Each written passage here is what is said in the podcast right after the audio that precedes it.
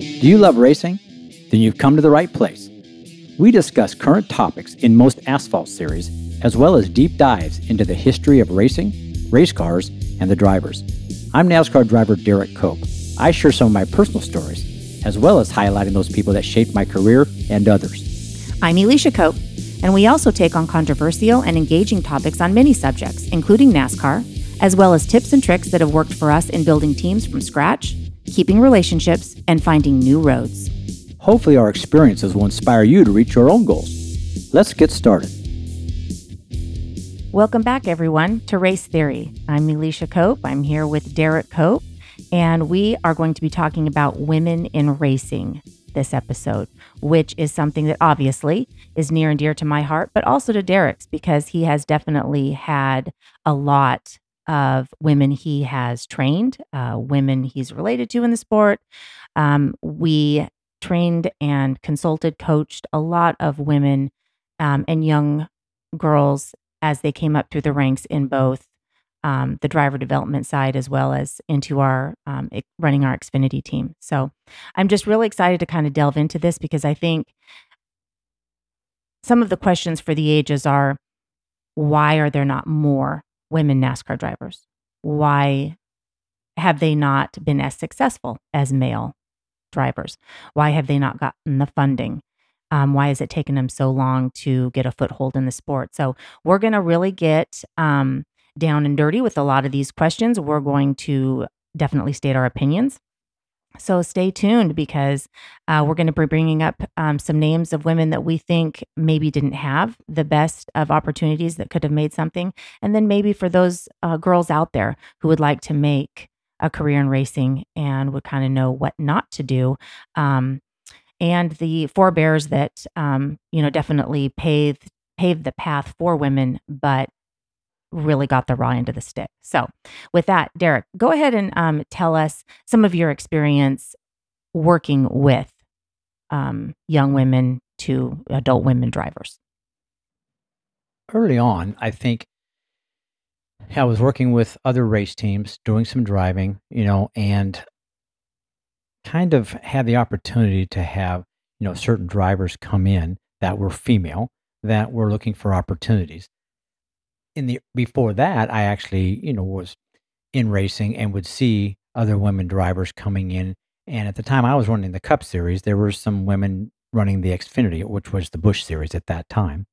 And you would see, you know, some of the difficulties they were going through. You'd see how proficient they were, or if they weren't as proficient, and you would see what teams they were with. So there's always underlining reasons why male or female there's difficulties and there's always obstacles no matter what they are. But I think there's a lot more obstacles in front of women than there are men. And that's the aspect that is always debatable when you are listening to people talk about women in racing, talking about opportunities, listening to commentators. There's, I don't know, I've always felt like that they've never really been given really a fair shake. And you see things happen and they're made more of a spectacle when things do happen and there's more of a derogatory derogatory tone towards it. And that's unfortunate in my opinion. They've definitely been the scapegoats and I think women are just much more easily demeaned than men. And so a mistake is, you know, double the cost um, to their reputation. And because it's taken them so long to actually get into the sport, I mean, there's always been women, I mean, throughout history that loved speed in anything, you know, from Amelia Earhart, uh, you know, on up to, you know, Janet Guthrie. And that's a name that comes to mind, I think, for most everyone as to a woman who truly did have the talent and had the drive, but yet she never was able to be successful. And I know we watched something the other day about her, and it was just heartbreaking at the end to see this 85 year old woman, woman say, I still miss it.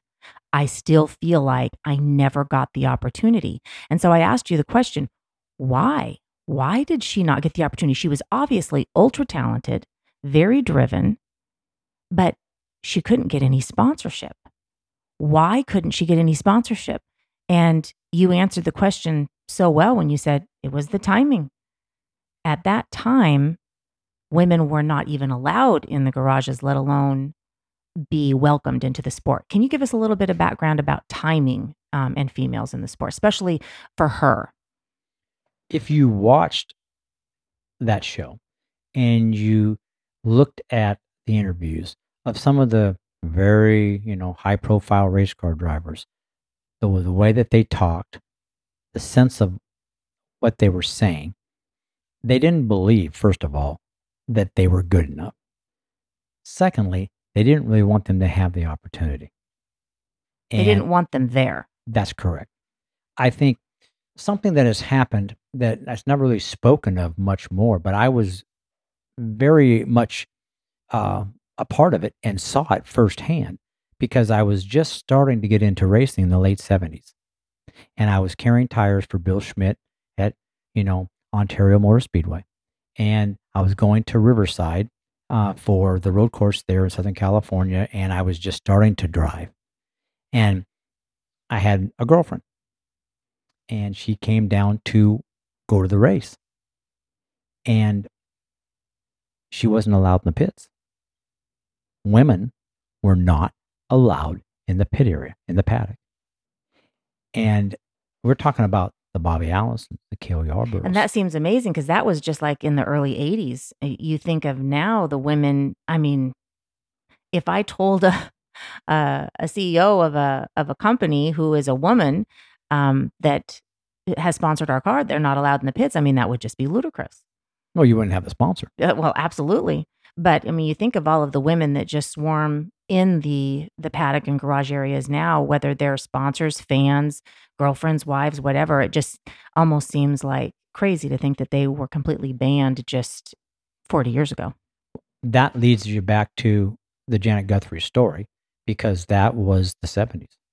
So that was where the gender barriers were and were very prominent at that period of time. They did not have equal rights. They weren't very, you know, they were thought of that they had a place, and that was in the home. And opportunities weren't that great in pretty much all aspects, you know, from business to racing to those types of things. So it really was something that at a young age I I saw firsthand and and then as racing progressed through the years, I would see those barriers, you know, come down and pretty soon everybody is, you know, on equal footing and coming and having access and being a part of it and and rightfully so. Uh, but it wasn't that way. So Janet's story, I think, was really a timing related issue, in my opinion. If you listen to the stories and you know what was going on back then, how hard she fought, how proficient she was. There was she was capable and she worked hard and she had spent her own money driving these cars, you know, these road racing cars and trying to build her, you know, serve her apprenticeship. And she was incredibly up. intelligent. I mm-hmm. didn't know Very that. Smart. I heard she come from what doctors, engineers, scientists. Her whole family were like geniuses. Yes, very. I mean, very, very smart woman, and spoke really well and could, you know, could relate what she was trying to do, could be a good brand ambassador talking the talk, which you saw some of those things commercials she did for Havoline, I believe it was, to, to uh, Texaco Havoline or whatever. And uh, so she was, she was kind of like leading a path, right? And yet she went and ran in in in, in very subpar equipment, which always seems to be the the way it starts, especially for you know a lot of a lot of men, a lot of young drivers. We all start in very bad equipment, can't showcase our potential, but especially true for women. You don't see them really get great opportunities right in the infancy of their careers, and it's and for a woman, those careers can be shorter.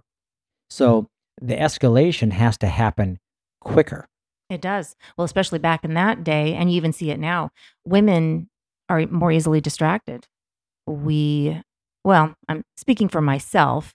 I mean, definitely, you know, Generation Z and even millennials are going to probably see this differently now. But, you know, even when I was in my early 20s and had aspirations for a career, definitely women think more about getting married and having children more so than a man does.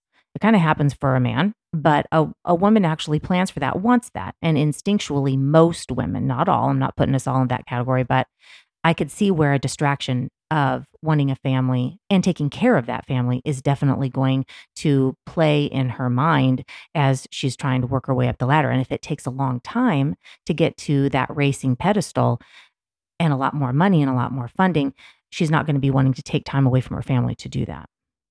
And again, I don't know this for fact because, you know, you always hear it, right? That a woman's biological clock is ticking. And they have emotions within them. They are wired different. They, you know, emotionally, they want certain things, see certain things, are attracted to certain things. And I think from a distraction aspect, it can happen quicker and easier because they're attracted to men. There is something maybe they, you know, that they want that in their life. They want to have children. They, you know, there is Well, something there that does that does lead you to where maybe it's the other thing that you maybe started out having, you know, a real desire and passion for becomes kind of like on a, a secondary. secondary level. Right. Well, and and let's just, you know, call a spade a spade here. I think a man can detach a lot quicker. I mean, by and large, you guys can be, you know, for lack of a better word, you can be a-holes a lot easier than women can most of the time. I agree. And so you can end a relationship because, hey, this is interfering with my career. You're cut off. Bye. I, I, res- Sorry. I resemble that remark.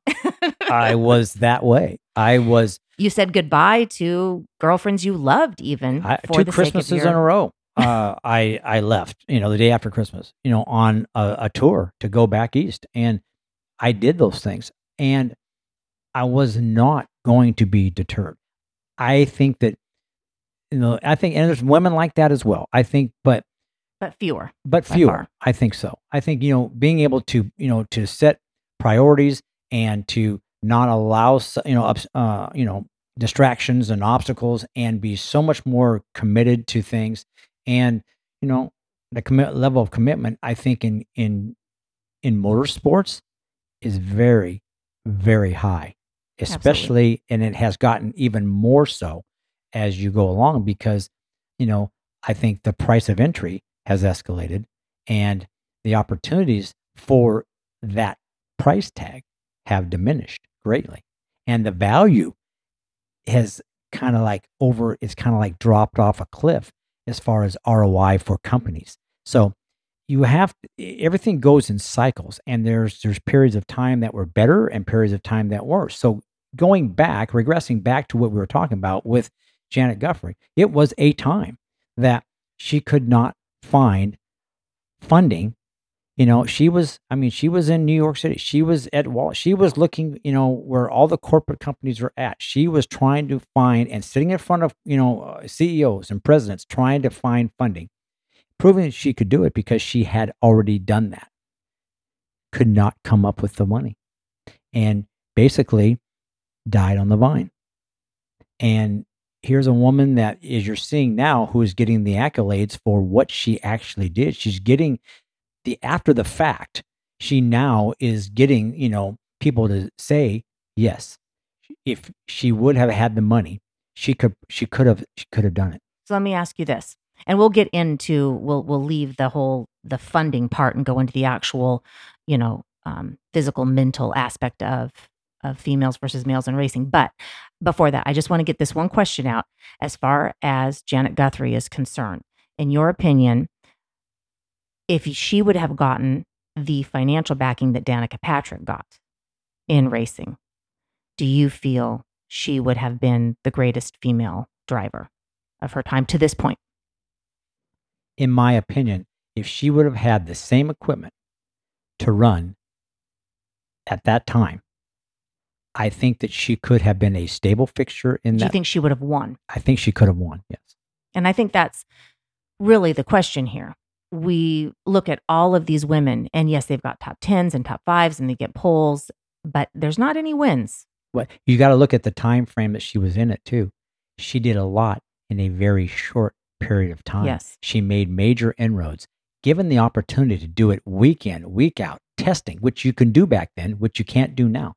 Every afforded every opportunity to do that with quality people, the best in the business, the George Bignottis, the you know, all those people that were trying to help, but on a limited basis.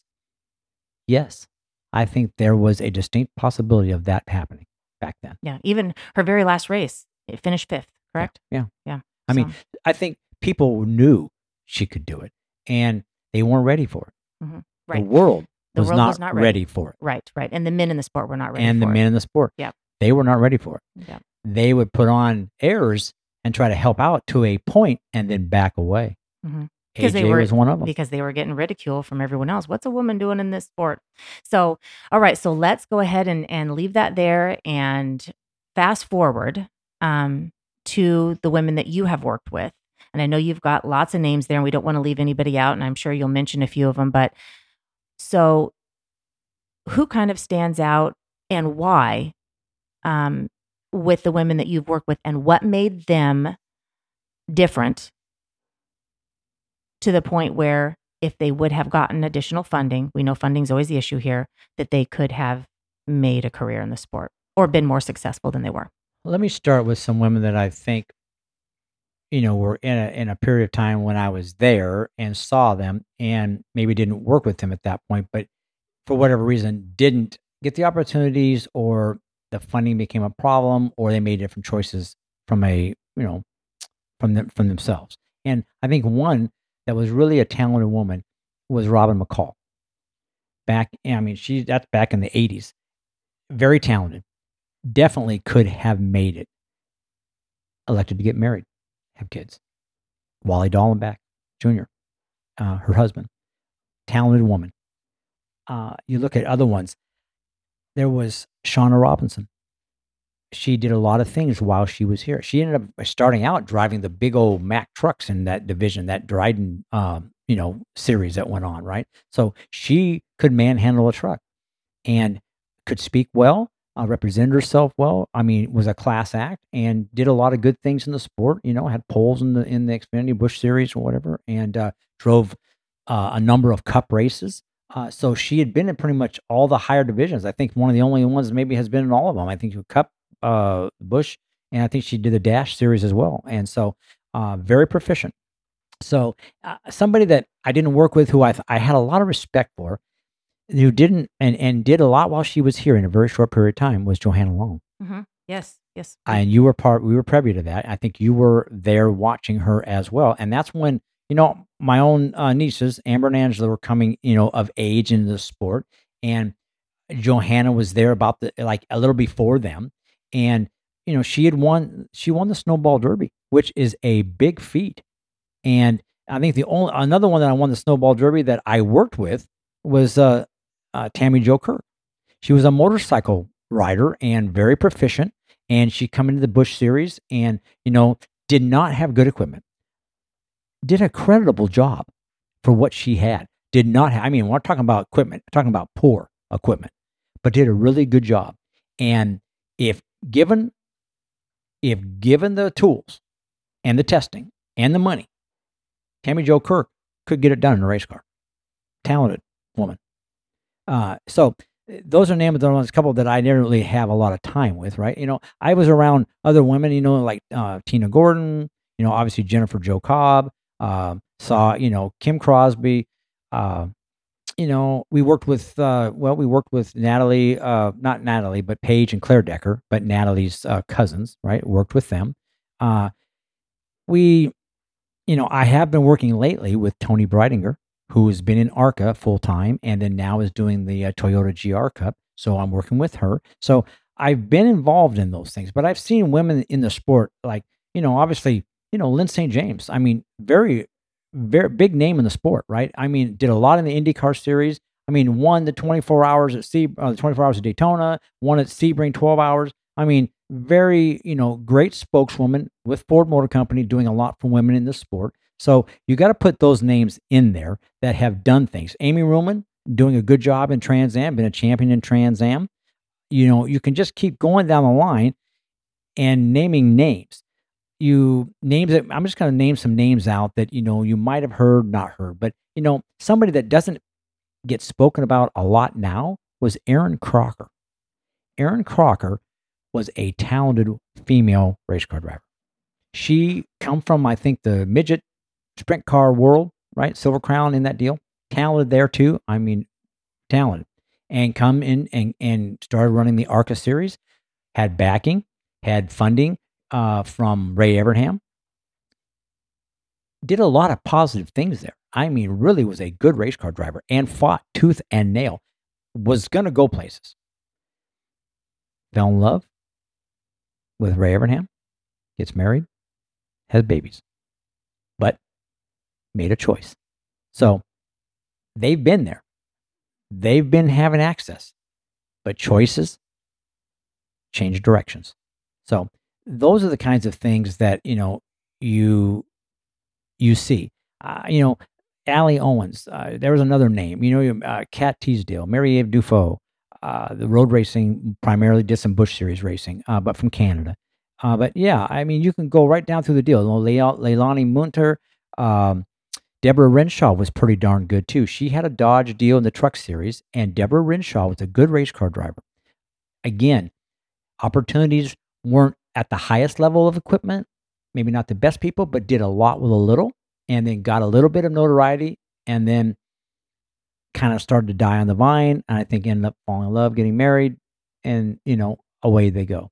So you can just keep throwing out names. I mean, but you know, IndyCar wise, there's a lot of good race car drivers. Pippa Mann, very talented. You got uh, Simona de Silvestro, uh, very talented. Uh, you can go right on down the line and name a bunch of the IndyCar. Sarah Fisher, you don't can't leave out Sarah Fisher. Um, you know, Desiree Wilson. Um, I'm trying to think about who else was was doing that. Of course, there's and and and Danica Patrick, right? You have to name those people that have come through that open wheel thing and you know they're that I that, that have come to the United States, maybe from Europe or whatever, but you know the ones that you've seen here in the states, right? But there's been a lot of uh, very talented female drivers that have done really well, and you know I think it's easier, you know, from a standpoint of driving an Indy car than it is going to a stock car, um, and for reasons we can discuss later. But just as a as a fact, I think that's that's probably it's easier to steer those cars and drive them wide open with the grip they have and the downforce they have than being able to have to manipulate a car with no downforce, you know, and, you know. So here's a question. Talking about, and obviously, if you're talking about women in racing, you have to talk about Danica Patrick. So she won an Indy race in Japan on fuel mileage. Um, but she is, you know, going to be listed in, in history as, you know, one of the most successful women drivers. But you say Indy cars are easier to drive as far as the manipulation goes. Is that fair to say? Well, I don't want to say I don't want to use the word easy or mm-hmm. easier because it takes a lot to go 230 miles an hour or 225, 227 miles an hour, be wide open and turn left at Indianapolis. Not an easy feat. Well, I'm not okay, let's not say easy. Not, as far yeah. as manipulating, as far as ha- mo- excessive movement in your upper body. From a learned behavior, if you're given the opportunity to run cars, you know, and you've been, you know, proficient in other levels, as she was. I mean, she has been in Europe racing. She run a lot of IMSA, you know, like G- Trans Am type cars, GT type cars. Very, very proficient at that level as well. Getting in, into some, once you get a chance to run like you know, F3000 like she had in Europe and all that. You get used to running open wheel cars. You get the visuals, the optics are there. You get used to the grip levels, how the cars work, and the way you turn the wheels. You don't turn the wheels very much. You know, you're like a go kart. They don't. You don't turn much. You know, and you have downforce. So you can put enough downforce in the car where you know they'll run on the roof. you run. Right. They'll run upside down. So once you have that and you learn that the car is going to stay, it's a mind over matter moment for you. Once you know the car is going to stick and you're running wide open, it's a learned behavior. You can do those things. So it is is it fair to say it's less scary in an Indy car because you have more grip rather than in a NASCAR vehicle? You've got a lot more movement. I've never driven an Indy car. I don't know that. Hmm. I can't I can't say that's the fact. I would say, from running a, like a GTP car that has enormous amounts of grip, it's a different dynamic. Once you, I think, once you get to the point where you, you know, have that ability, you can drive that car. I think that having the grip level there, trying to find the balance in the car and getting the downforce out of the car where the car has got more speed, that it probably starts to like you can feel it in your ass a lot more then. And I'm sure that's when it gets uncomfortable and they're very susceptible to wrecking and, you know, a lot harder and scarier to drive at that point, which I'm sure that is. But I still believe that once you overcome those barriers and you drive the car that way, it's easier to drive the car wide open and steer it than it is to have to manipulate in and out of the gas and hang on with a car like a stock car, you know, when the cars are very, very loose running very, very high speeds. So it's a different dynamic to drive into a corner going 200 miles an hour with no downforce than it is going 225 or 230 maybe with downforce. Absolutely. And I guess that's where I'm trying to come at why physically and mentally would a female be at a disadvantage just from the whole God given are we more scared? Do we have less body strength? Do we have less of something that men have that makes it more challenging for us? Or we have to at least achieve more or try harder or train harder or test more, well, is what I'm getting at. I would have to say, in my opinion, I think it, it starts at the basic fundamentals. And really it takes it takes commitment and passion and desire. It starts with that. And it starts at an early age. I think it has to and to be where you need to be to have the, a wealth of experience, come up through the ranks, because you have to do it younger these days and you have to do it quicker these days. So you got to have every opportunity at a very early level and have the funding and the, the capabilities to work on every aspect to be able to find money, keep money coming, and to serve your time and get a lot of reps. Okay, I get all that. Say they've got the drive, okay. they've got the commitment, they've got the passion, they've had all the experience just as much. They started a go kart at age five, just like Billy and Jimmy. Okay. What's the difference from a female physical standpoint when you're in that car? What would what would you say to the woman driver that she needs to work a little bit harder as an average woman than an average man? Uh, killer instinct. Okay. I I mean honestly, I don't really think I've seen a woman that has a killer instinct that is not going to get past, is not going to take the abuse, is going to inflict pain, and is going to, you know, be able to stand up to. I mean, the bottom line, you get confrontations, you know, you can't go get punched in the nose you know, and you can't go defend yourself, you know, other than verbally.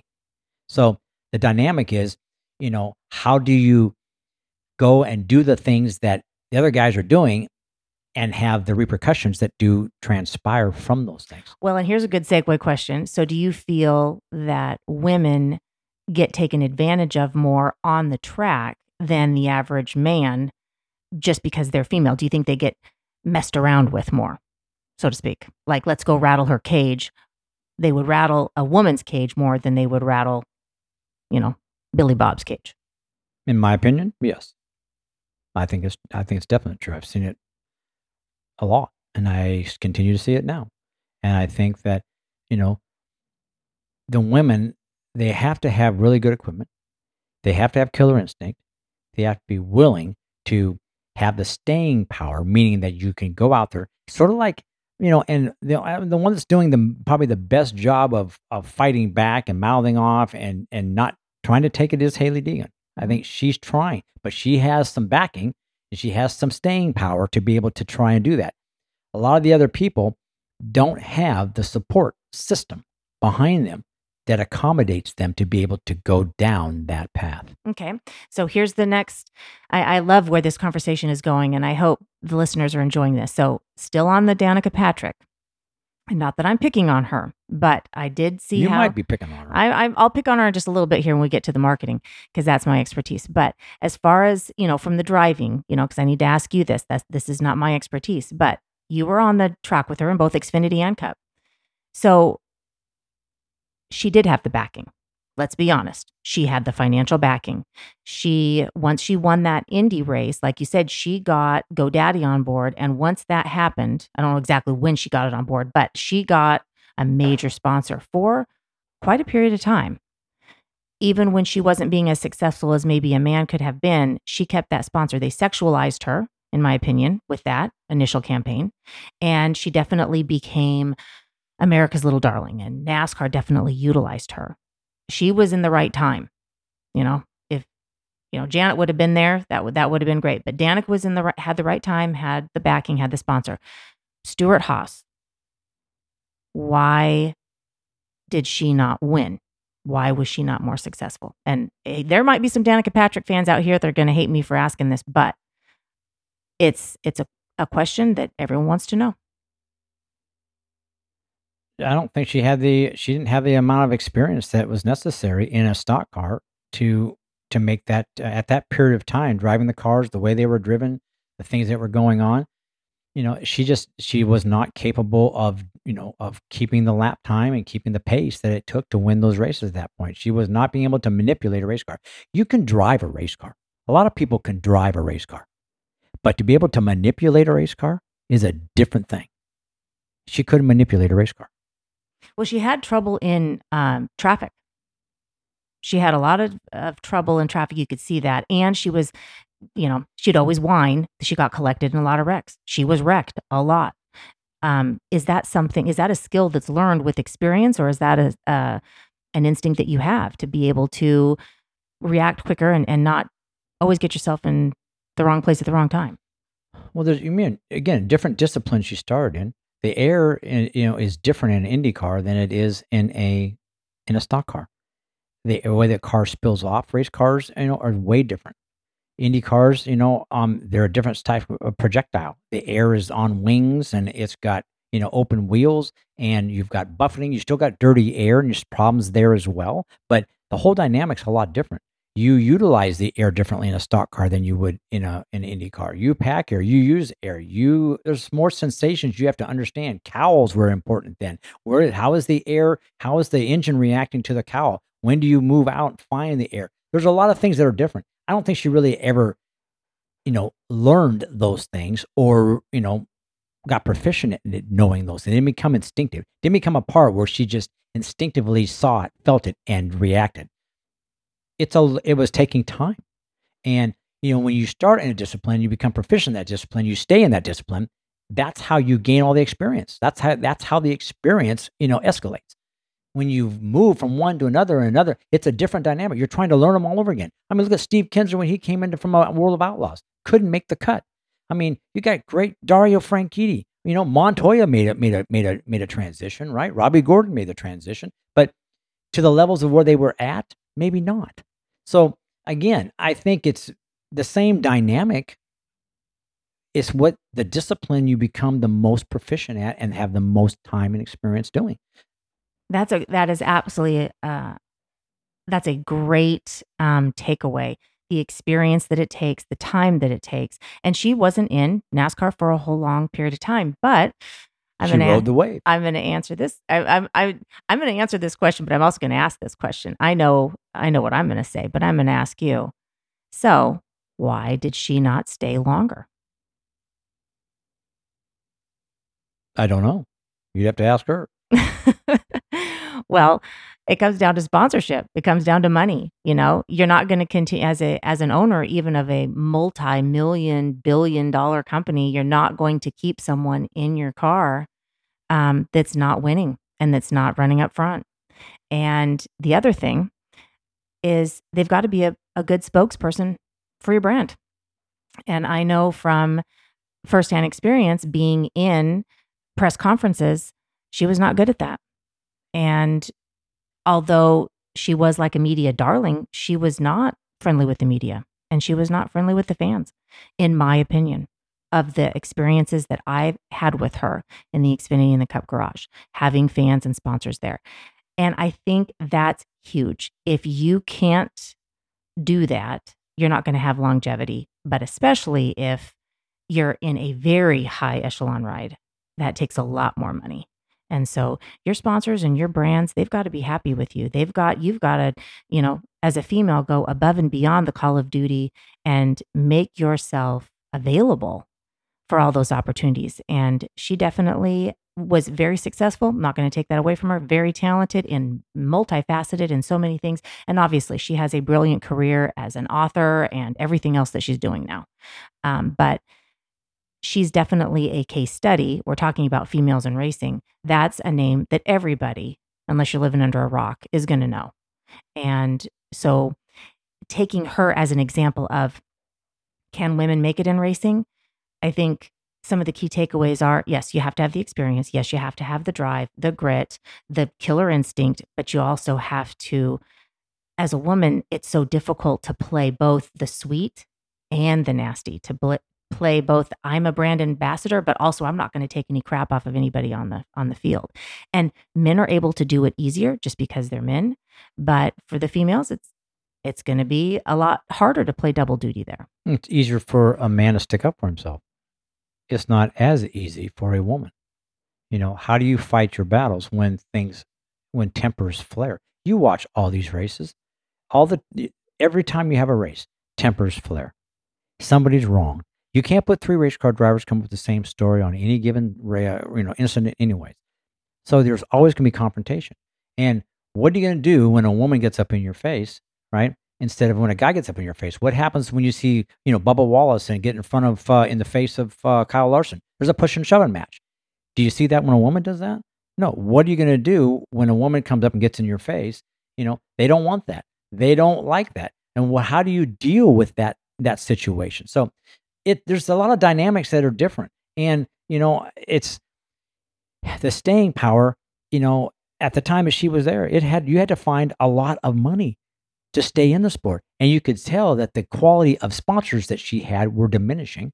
So, you know, again, things run their course. And I think she started seeing and that she wasn't going to be able to be at the level she wanted to be long term. And I think that she was looking for an exit strategy and felt like you know the time was right. She was young. She was not hurt in any of those things. She still had a lot of life ahead of her, and she had obviously amassed uh, a lot of wealth and notoriety and was going to take it to the next phase of her life, which is fine and, and good. Uh, but for other young women that are out there looking at, you know, wanting to make a career themselves, there's a lot of young women out there, right? You know, you got, you know, still Natalie Decker pounding the pavement, Toni Breidinger, Amber Balcaen, Hailie Deegan. Uh, there's a lot of and younger ones that I'm not even naming, right? But there's a lot of them. And girls like that we had, you know, a while back when we were doing driver development Caitlin Lear.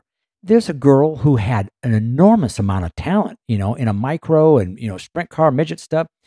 And we tried, we got her on asphalt. She made the transition. She could do it. She could. And we wanted to try and find money for her. And she spoke very well. And She's she very spoke respectful. well. She even knew how to work on the car. She was the whole package. Absolutely. But did we find money for her? No. Could we talk to other people that we could just to get opportunities for her? No. We, could found money get until any it, bites. yeah, we found money until it dried up. We could find small sponsorships, but again, she, when you can't get the opportunity, you can't get the money, and if you can't get the money, you can't get the opportunity. Right. It becomes that real vicious cycle, and then she grows up A- exactly. and she has to choose you a have a career. time, and a, as a woman, sometimes your timeline is fleeting. it's shorter. Right. So, but you know, this day and age, the people that are finding avenues are, you know, either they're realizing how much social media is a major factor now and they're utilizing that platform. And I think that's to a female advantage. Absolutely. And influencers. You see a lot of female influencers because they're catering to women and products of women. So, you know, there is avenues, there is ways, but you got to get outside the box. You got to think about it, right? And how much of that do you got to do that takes away from your time in the race car or going and testing? But, you know, it's like it's a necessary evil. That's how you get the money, but you need to put that money into what you do and you need to be working out. You need to be going and testing other cars. You need to get test sessions because they don't allow it in your sport. You better find other ways to get it. That's how you have to do it. So you have to take the case studies of people like the Danica Patricks and what they what did they do right and what did they do wrong. And you better find a way to emulate the things they did right, expand on them, and then get outside the box and do other things that they didn't do or weren't capable of doing or wouldn't do. right. So you have to break down all the things that make up the female race driver mold. Because I think you and I have both established that it's twice as hard. It is. It, to be it- a it is. female in this sport. It is. Yes. And I think, you know, and the opportunities aren't as plentiful.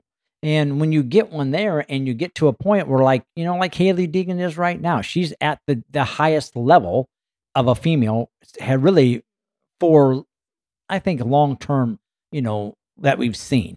She's at the, at the Xfinity level, right? Well, and Toni is uh, the one that you're working with. Um, has uh, a brilliant career ahead of her as well if she continues down her she's path. she's doing well. She needs to continue her path, right? And but I mean, she's doing a lot of it with her social media and what she's doing there. But she's in the ARCA program now. She's doing some more road racing and and trying to get more proficient on the road road, road racing aspects where she's doing that GR86 thing. So yeah, you have to you have to have thoughts on how you progress your career and what are the best things to do that to be well rounded. You need to be well rounded. You have to be able to be good on road courses. You have to be good on oval tracks. You have to be good at out, you know, at public speaking. You got to represent a product. You know, for her, I mean, she has got a lot of great opportunities. She needs seat time, and she needs to stay at the thing and stay diligent, and she needs to keep her focus on what she's doing. And I think you're speaking to all females out there.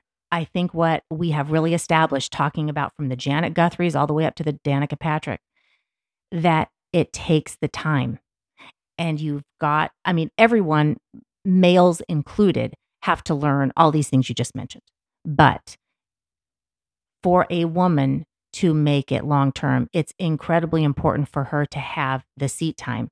And the only way you're going to get that extra seat time and that extra experience and that extra manipulation of this car and getting out there and getting the respect from the other males is to be in more races and show up every single week and try every single discipline. And that is only going to come if you're not distracted. And I think distractions are more plentiful for women than they are for men. You have to put the work in. Everyone does. But distractions, obstacles alter your path. We've talked about it before in our in the book and the ebook, in all the conversations we've had, in my own ways that I perceive uh, work ethic should be. It all comes down to preparation meeting opportunity, right? We've always said it. It is a very good adage. You have to put the work in, but you have to put it in every facet. And it takes time, energy, and it takes money. So you have to figure out, like you say, you got to break it all down. You have to dissect everything. You're the mechanism. You got to figure out how you break it out, what you surround yourself with, and what things you, ancillary things that you bring in and utilize to the fullest degree of the word and keep getting reps. Keep getting opportunities in the car and you keep doing it and you keep building your brand, building your experience, and building some type of notoriety. But you want to gain the experience and you need credibility. Yes. So you have to work on all those things. But the way to do that, keep your mouth shut, do your job in the race car, show up as a race car driver, right? You can't be a profiler. A woman, especially, cannot be a profiler. It can't be about the notoriety. It can't be about the image. It can't be about all of those things. You have to come there ready to get in the race car And that is one thing that get it done. Danica did very well. I will have to admit, she could be, you know, as sexy as can be on her GoDaddy commercial. However, when she showed up to the racetrack, hair pulled back in a ponytail, no makeup, ready to go. And that I actually said that to a female uh, driver we had in driver development there in, in Kansas. I said, you know, you showing up looking like this, you're not going to be taken as serious. And that's sad because as women, we want to be attractive. But But there is a point. There's always a but. Perception is reality. So if you have a look or you it's part of your brand, it's part of your mechanism. I think you have to look at everything different. And the world changes. And I say I talk about a mechanism because you are the mechanism. You are what you have to present to people when you walk in the room, when you walk in the racetrack, when you walk into the press room, every time you are doing something, you're on display. So if you can look the part, be the part, talk the part, but walk the part, it all comes together. You have to pick how you want to present yourself, how you want to be perceived. Can you carry off both deals? The bottom line is you have to win. Bottom line is you have to be proficient. You do. You have to get it done in the race car. Figure out what it's going to take to get that part of it done. The rest will come if you can do that. So those are the things that I look at from a from a, you know a racer's perspective as well as the female perspective. It's a lot bigger hill to climb for the female because there's so many other things like you say the distractions and I think the perception from all the outside rhetoric is tough to swallow.